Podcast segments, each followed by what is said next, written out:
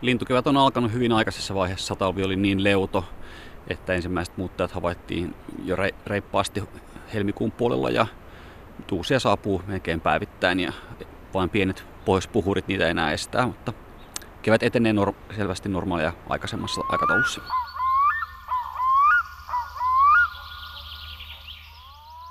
Kun ne kaikki kasas siihen yhteen pinoon, niin tajus, että se on monimutkaista ja semmoista, että, että ei lintujen elämässä ole mitään osa-aluetta, mihin se ei jollain tavalla vaikuttaisi. Jos nyt en yhtään väärin muista, niin se on suuruusluokkaa kymmenen kertaa maapallon ympäri, mitä nämä talvintulaskijat ovat kävelleet kautta aikaan.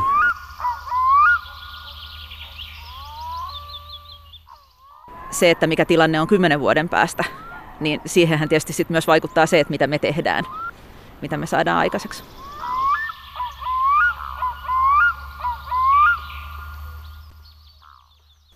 Lintujen muutto on täydessä vauhdissa jälleen tänäkin keväänä ja moni saapuu ja ryhtyy pesimään yhä aikaisemmin.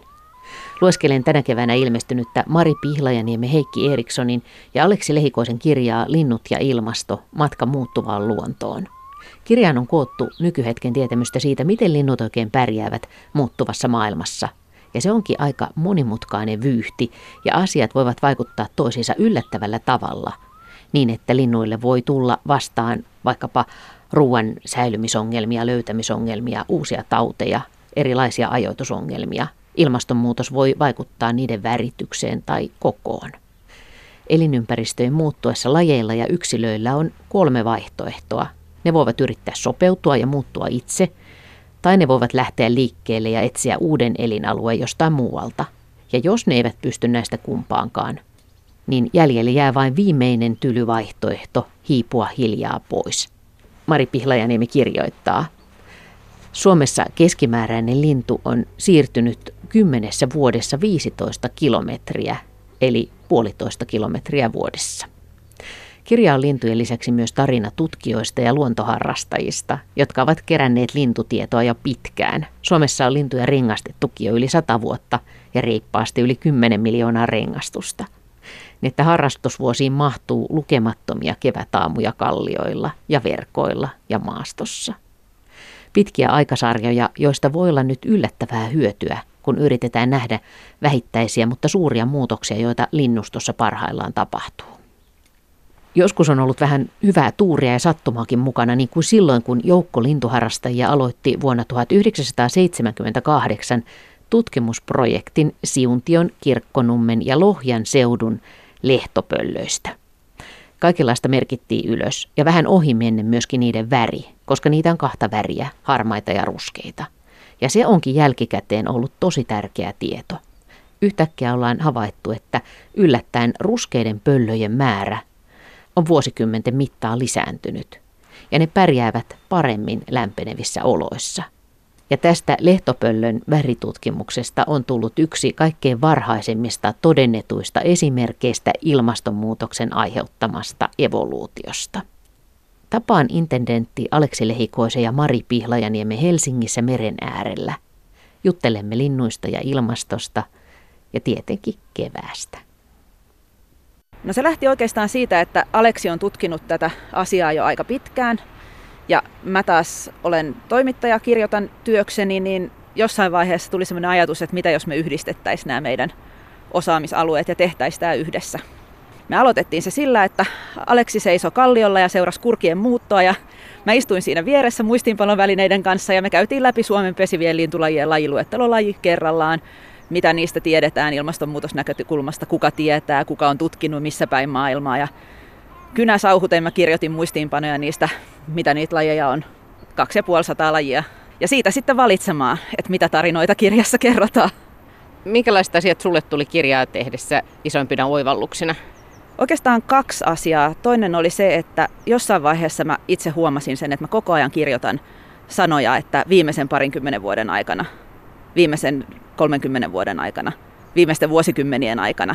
Ja silloin se konkretisoitu itselle oikeastaan, että nämä isot näkyvät muutokset, ne on tapahtunut tosi nopeasti ja ne on tapahtunut mun eh, tietyllä tavalla aikuiselämän aikana. Se oli aika hätkähdyttävää. Ja toinen, toinen asia oli se, että, että vaikka monet näistä esimerkkeistä oli entuudestaan tuttuja, niin kun ne kaikki kasas siihen yhteen pinoon, niin tajus, että se on tosi monimutkaista ja semmoista, että, että ei lintujen elämässä ole mitään osa-aluetta, mihin se ei jollain tavalla vaikuttaisi. Aleksi, sä oot harrastanut lintuja koko ikäsi ja oot ollut lintututkijana pitkään, niin milloin sulla on, milloin sulla on oikein hahmottunut se, tämä huoli tästä ilmastonmuutoksesta ja siitä, että kaikki meidän ympärillä vai vihkaa muuttuu, mutta kuitenkin muutokset on isoja? Mä olin 2000-luvun alussa mukana tämmöisessä Esa Lehikoisen ja Anssi Vähätalon vetämässä ilmastonmuutos- ja lintujen kevätmuutto-artikkelissa, joka julkaistiin 2004, mutta oikeastaan 2000-luvun ihan alusta lähtien sitä alettiin tekemään jo. Siinä vaiheessa alkoi olemaan sitten pitempi aikasarjoja, niin alkoi olemaan myös sähköisessä muodossa, joka on tietysti edellytys sille, että tämmöisiä analyysejä pystytään tekemään. Niin oikeastaan silloin se alkoi konkretisoitumaan, että tämä on yhä isompi ja isompi juttu. Ja oikeastaan sitten kun alkoi tekemään väitöskirjaa, niin alkoi ymmärtämään, että tämä, tämä tulee koskettamaan aika laaja-alaisesti kaikkia. Ja tietenkin se koko ajan vaan sama ajatus voimistuu ja voimistuu. Ja nyt se onneksi näkyy myös yhteiskunnallisessa keskustelussa ihan viimeisen vuosien aikana yhä voimakkaammin. Niin eikö lintututkijoillekin ole käynyt vähän näin, ainakin tässä kirjassa tulee esi- esimerkiksi tämä, että vähän niin kuin sattumalta on kirjoitettu siellä vaikkapa näiden lehtopöllöjen väri, erilaisista värivariaatioista, ja, että on ruskeita ja harmaita, ja sitten jälkikäteen huomataan, että oho, että tämä onkin aika merkittävä tieto. No se on oikeastaan osa, osa tätä pitkäaikaisseurantaa kaikissakin aineistoissa, että sitä kerätään osittain vähän pahan päivän varalle tai semmoisia asioita varten, joita ei oikeasti välttämättä tajuta vielä tällä hetkellä. Ja sen takia on tärkeää kerätä samanlaista aineistoa systemaattisesti useiden vuosien ajan. Sitä voidaan käyttää sitten hyvin monenlaisiin tarkoituksiin, vaikka tällä hetkellä sitä ei olisikaan tiedossa niitä tarkkoja käyttötarkoituksia. Tosiaan tämä on yksi esimerkki, esimerkki siitä ja tietysti ilmastonmuutosta kun tutkitaan, niin me tarvitaan oikeasti pitempiaikaisia aikasarjoja, että kaksi-kolme vuotta ei vielä kerro välttämättä kokonaistilanteesta juurikaan, vaan tarvitaan sitten semmoisia suuruusluokkaa 20 vuoden jaksoja, että päästään siihen vuosittaiseen vaihteluun ja nähdään niitä pitempiaikaisia muutoksia. Niin, tämä kirjakin tuo esille myöskin tämän perustutkimuksen ja sen merkityksen, että aikaisemmat sukupolvet tutkijoita ja harrastajia on, on keränneet tätä aineistoa näin pitkään. Joo, siis voi ensinnäkin tietysti kiittää kaikkia niitä vapaaehtoisia, jotka on osallistunut näihin tämän aineiston keräämiseen pyyteettömästi tietämättään sitä, että ovat osa iso, isoa tämmöistä suurta kokonaisuutta, mutta tietenkin myös niitä tutkijoita, jotka on aikanaan perustaneet nämä seuranta-aineistot ja, ja miettineet, käyttäneet aikaa siihen, että mikä olisi paras mahdollinen tapa kerätä sitä aineistoa ja joka kautta sitten nykyiset käytännöt ovat muodostuneet. Tietenkin niitä voidaan aina jossain määrin vielä parantaa, mutta tärkeintä on myös se vertailukelpoisuus, eli niitä, että ne on riittävän hyvälaatuisia ja ne myös kestävät sitten sen ajan hampaan. Niin yksi vaikuttavimmista on varmaan tämä vuonna 1967 aloitettu Ahvenanmaan talvilintulaskenta. Te olette olleet molemmat mukana siinä. Joo, itse on ollut 90-luvulla siinä mukana laskemassa ja Mari on ollut viime, viime vuosinakin käymässä sitten mukana. No minkälaista se on konkreettisesti? Kävelyä, paljon kävelyä. Että kyllähän se, niin kuin mä oon ollut mukana vaan kerran, on päässyt katsomaan tätä vaan kerran, mutta siellä on ihmisiä, jotka on tehnyt sitä 20 vuotta, niin niillä alkaa olla niitä kilometrejä takana kyllä, että se Ahvenanmaan talvisen linnuston muutos on aika konkreettisesti hanskassa silloin. Että he ovat todella nähneet sen, mitä siellä oikeasti tapahtuu. Mutta se on hämmästyttävä aineisto varmaan maailmanlaajuisestikin. Tämä on varmaan pisimpiä tämmöisiä, no ainakin Euroopassa pisin yhtenäinen seuranta-aineisto talvelinnustosta voi olla myös ylipäätään tämmöisessä laajassa mittakaavassa. Eli 1956-57 alkoi talvelintulaskennat Suomessa ja sen jälkeen se aika hyvin nopeasti laineni niin, että meillä on semmoinen 400-600 reittiä ollut, ollut vuosittain. Niistä reiteistä lasketaan valtaosa kolme kertaa talvessa ja reitin keskipituus on noin 10 kilometriä ja ehkä 1-2 henkilöä osallistuu keskimäärin niihin reitteihin. Sitten voi laskea sitä henkilötyömäärää ja kilometrejä, kuinka paljon niitä tulee. Muistaakseni, jos nyt en yhtään väärin muista, niin se on suuruusluokkaa 10 kertaa maapallon ympäri, mitä nämä talvintulaskijat ovat kävelleet kautta aikaan. Onko tässä joku aikamäärä, missä ajassa se pitää suorittaa, että pärjääkö niin kuin huonolla kunnolla? No sen voi itse siis päättää sen reitin pituuden, eli se voi olla myös lyhyempi. Tietenkin meidän pimeä lyhyt, lyhyt talvi sitten, tota, tai lyhyt, lyhyt tota, talvipäivän valoisa aika rajoittaa sitä pituutta, eli Pohjois-Suomessa ne on ihan luontaisestikin lyhyempiä nämä reitit, mutta, mutta semmoinen 7-12 kilometriä on keskimääräinen pituus, ja kunhan sen ehtii taapertamaan sitten siinä talvipäivän aikana, niin se on se, on se kriittinen aika. Mä ajattelin, että jos on sama kartottaja, joka on nuorena ensin on ahminut semmoisen valtavan pitkän reitin ja sitten alkaa tulla ikää ja vuosikymmeniä lisää, niin se sitten voi olla pimeät yllättää. No sanoppa muuta, mulla on itsellä Espoossa perustettu, se oli, oli aikanaan 16 kilometriä, mutta sitten Kehä 2 vähän lohkasi sitä palan pois, että se onneksi lyhentyi 15 kilometriä, mutta kyllä se alkaa nyt yli 25 vuoden päästä ja tuntuu vähän liian pitkältä reitiltä esimerkiksi tämän, kun mä lueskelin tätä kuvausta talvilintulaskennasta ja niistä havainnoista näiden vuosikymmenten aikana, niin se hahmotti kauhean hyvin sitä, että paitsi että siinä näkee näitä konkreettisia muutoksia, niin myös sitä, miten vaikeaa on silti tehdä niitä johtopäätöksiä, koska vaikka jos havaitaan Ahvenanmaalla jonkun lajin lisään runsastuneen, niin se saattaakin olla, että se on, kyseessä on tapahtuma, jossa se lajin elinolosuhteet etelämpänä on heikentynyt. Joo, ja yksi keskeinen tekijä tässä on se, että me tarkastellaan helposti tilannetta aina omasta paikallisesta näkökulmasta. Eli mitä täällä tapahtuu, ei välttämättä kerro koko totuutta. Ja talvehtivien vesilintujen osalta, vaikka täällä määrät runsastuu, niin sitten taas puolestaan ne vähenevät voimakkaasti Keski-Euroopassa tietyillä lajeilla.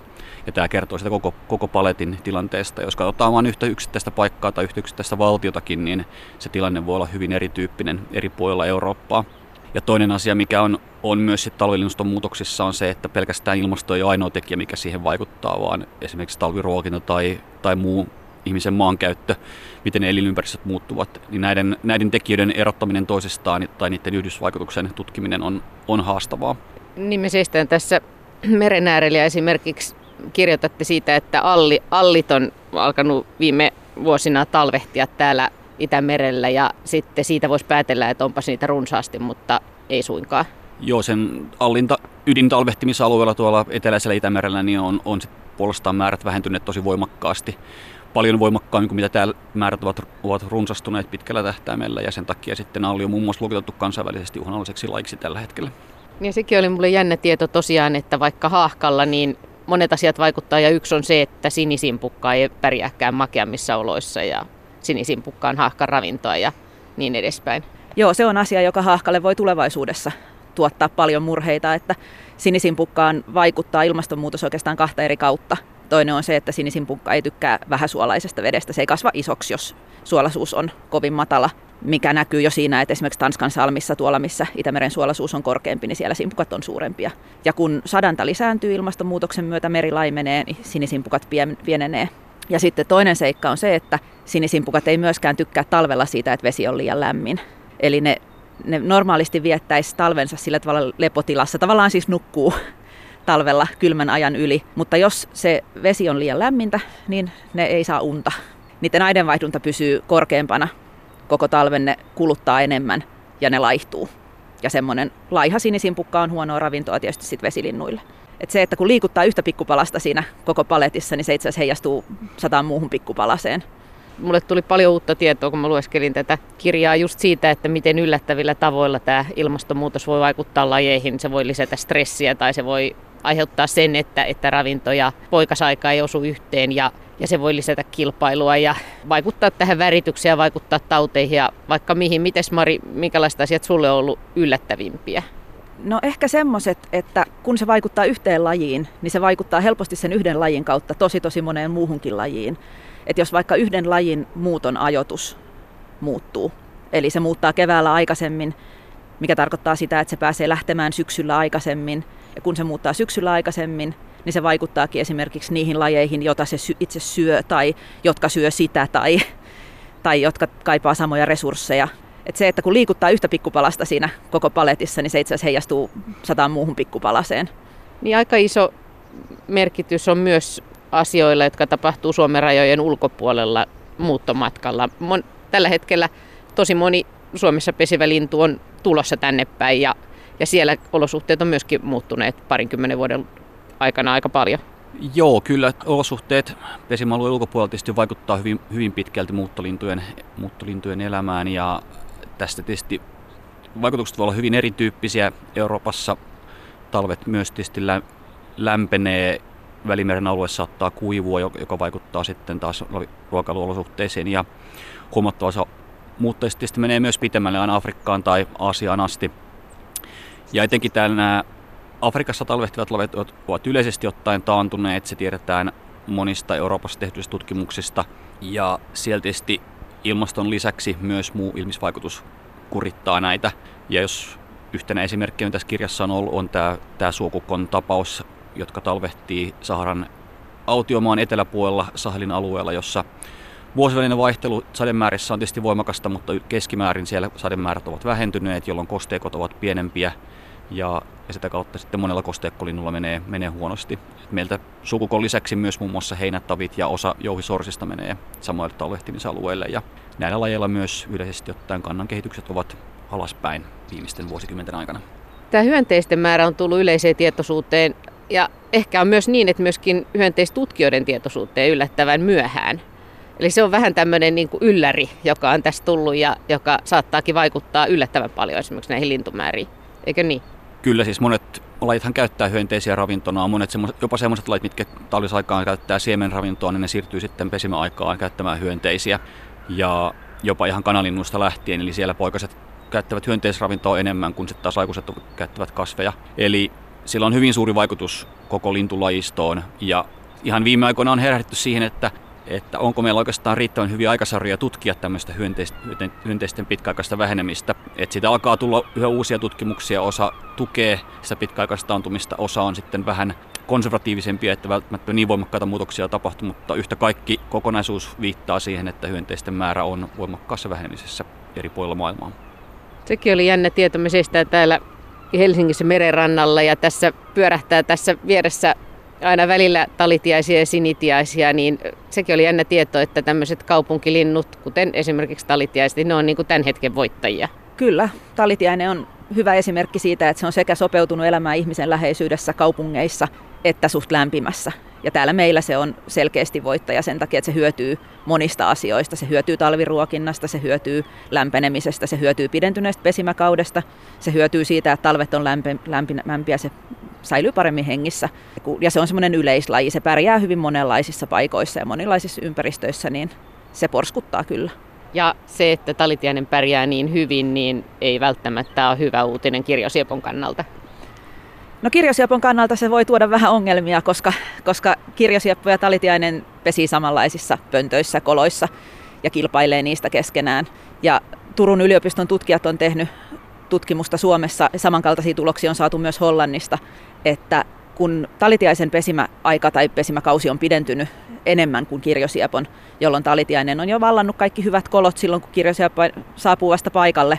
Ja aika usein se päättyy sitten siihen, että jos talitiainen on jo hautomassa, kun kirjosieppo saapuu, ja kirjosieppo yrittää saada sen saman kolon itselleen, niin talitiainen ei silloin kyllä kauhean helposti anna periksi. Ja talitiainen on vahvempi, se päätyy entistä useammin sitten kirjosiepon hengenmenetykseen se taistelu.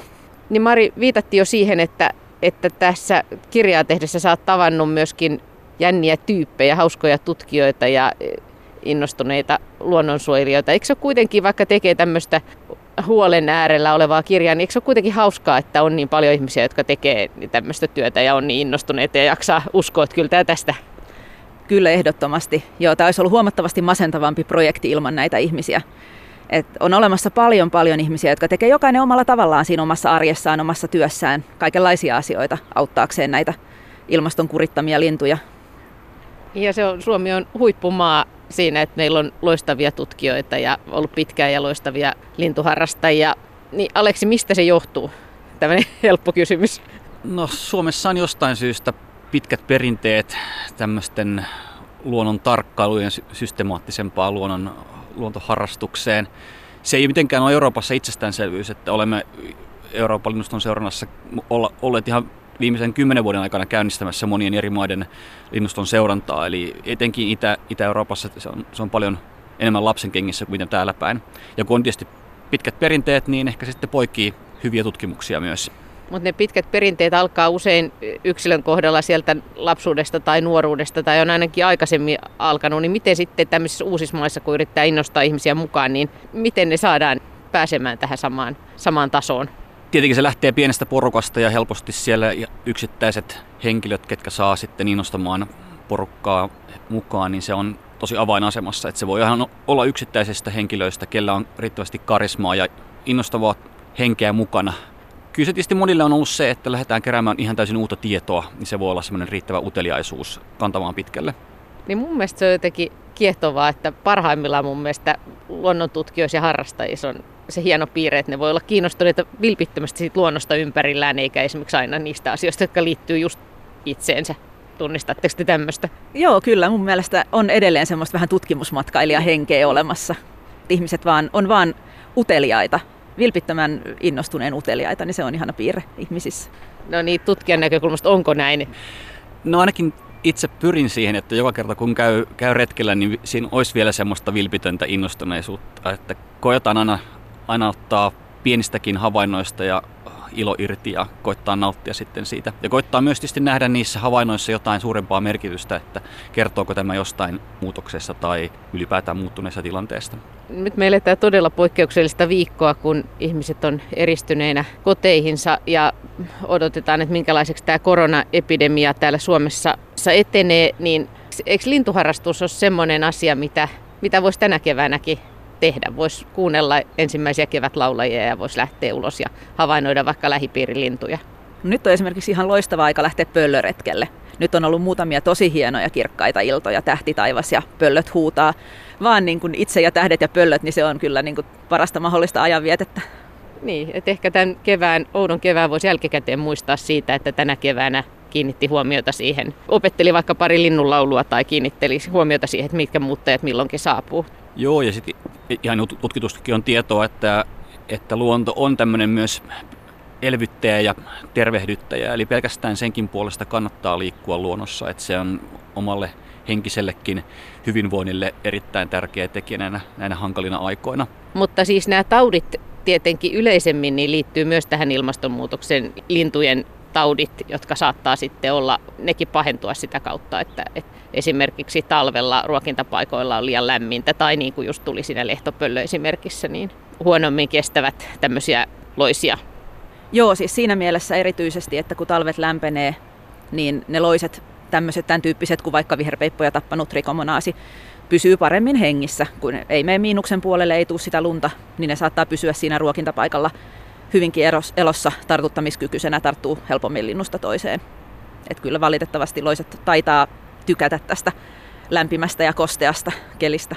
Ja suomalaiset perinteisesti tämmöiset pohjoiseurooppalaiset lajit on sopeutunut kylmiin olosuhteisiin, jossa on vähemmän loisia.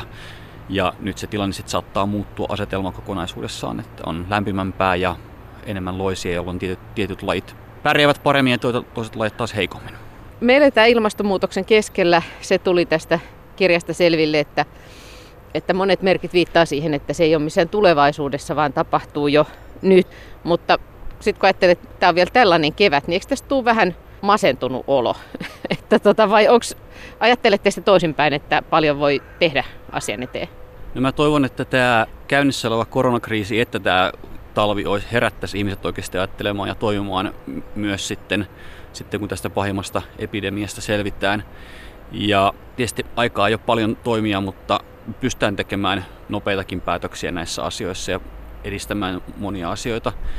Tutkimukset osoittaa selkeästi sitä, että etenkin nämä pohjoiset lait, jotka, joista meidän pitäisi olla eniten huolissaan, mitkä eivät pysty pakenemaan loputtomasti kohti pohjoista, niin niitä voidaan auttaa esimerkiksi luonnonsuojelualueella ja panostamalla siihen elinympäristön laatuun.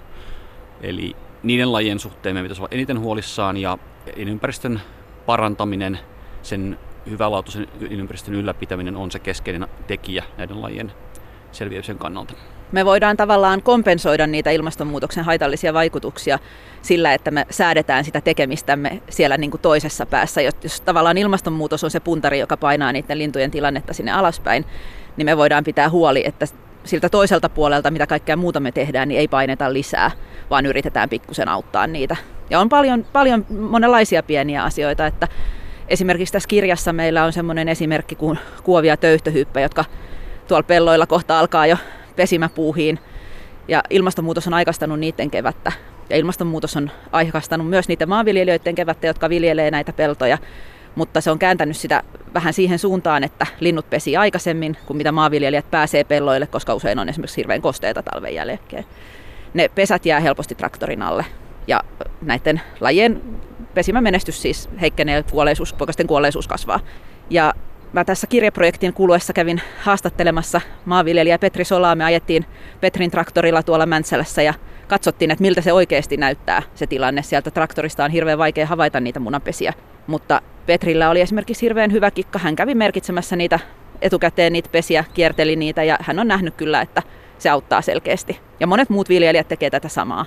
Eli kun tiedetään, mitä siellä luonnossa tapahtuu, niin silloin on myös mahdollisuus tehdä ihan pieniäkin toiminnan muutoksia välillä, jolla pystytään auttamaan niitä lajeja, joita se muutos kurittaa. Niin, hän teki pienen mutkan siinä pesän kohdalla vai? Hän teki mutkan pesän kohdalla kyllä. Poikaset pysy pesässä ja kuoriutu kyllä sitten ajallaan. Se on aika lohdullinen ajatus. Kyllä se on. Kaikenlaista voidaan tehdä, kunhan vaan tiedostetaan ne muutokset, mitä ympärillä tapahtuu, jotta pystytään niitä sitten kompensoimaan. Kaikesta huolimatta niin on kevät, niin mistä teille tulee kevät fiilis? Mitkä on semmoista erityisen semmoisia keväthetkiä? No kyllä mä luulen, että se on mustarastas loppujen lopuksi kuitenkin. Se on semmoinen niin, niin tuttu ääni, se herättää niin monia muistoja ja tuo kaikki vanhat keväät mieleen. Kyllä mustarastas tuo kevään. Se tulee monista eri tapahtumista. Alkukevästä siis on se ensimmäisten muuttolintujen havaitseminen. Se risti riippuu laikohtaisesti laulujotsenten törähtely ja sapuminen eteläiseen Suomeen. Tänä aamuna kuulin ensimmäistä kertaa harmaa päätikan soidin kajautuksen, niin se oli toi kyllä semmoisen hyvän fiiliksen ja tästä se lähtee.